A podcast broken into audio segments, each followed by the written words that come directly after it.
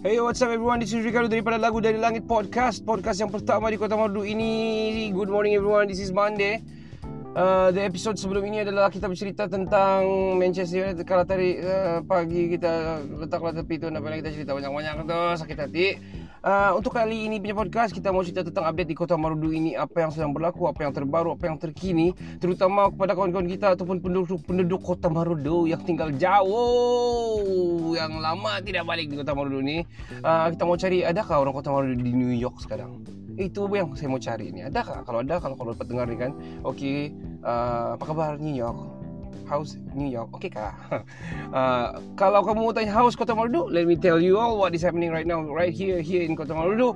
Apa yang berlaku di Kota Marudu sekarang ini, kita ada banyak macam kedai. Kita cakap infrastruktur dulu lah.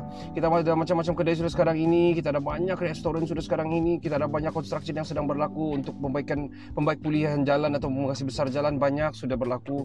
Kita ada Wan Marudu, kita ada Taman Wongkok di belakang tu uh, ataupun kedai-kedai Wongkok di belakang uh, Bomba tu. Kita ada um, uh, GL punya area saya pun tidak tahu apa nampak ini GL area ni yang BSN ni Bank Simpanan Nasional kau google lah. Kalau kamu nak berlama sudah nak balik boleh tengok di mana area dia. Uh, WTK kita ada Goshen yang updated. Kita ada Bataras sudah sekarang. Kita ada uh, Jaya uh, sorry survey. Um, kita sekarang the latest one kita ada Food Panda how awesome is that? So to all food panda atau fast food enthusiast.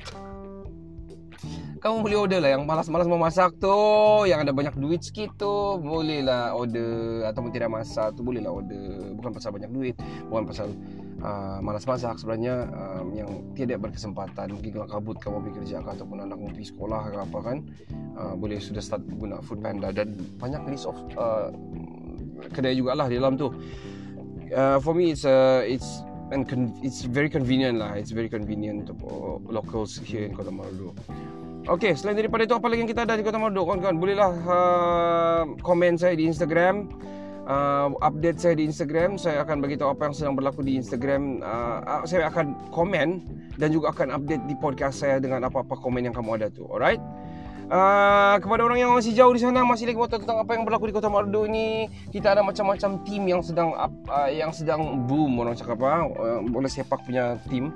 Um, yang aktif cuma tu sajalah sekarang PKP untuk update semua sekolah-sekolah sekarang belum lagi boleh diguna dia punya padang. Yang boleh diguna kampung-kampung uh, pekan you know, masih guna. Dan social distancing semua mesti perlu masih ada. Tapi apa yang social distancing kalau main bola kan Cuba kau tengok. Cuba kamu fikir betul-betul. Hmm. Kerajaan mengiyakan KBS mengiyakan Atau membolehkan dengan SOP Dia kasih release semua. But Jaga Social distancing dia bilang. Macam mana tu? Tell me. Macam mana nak bersentuh di padang? Come on lah kan?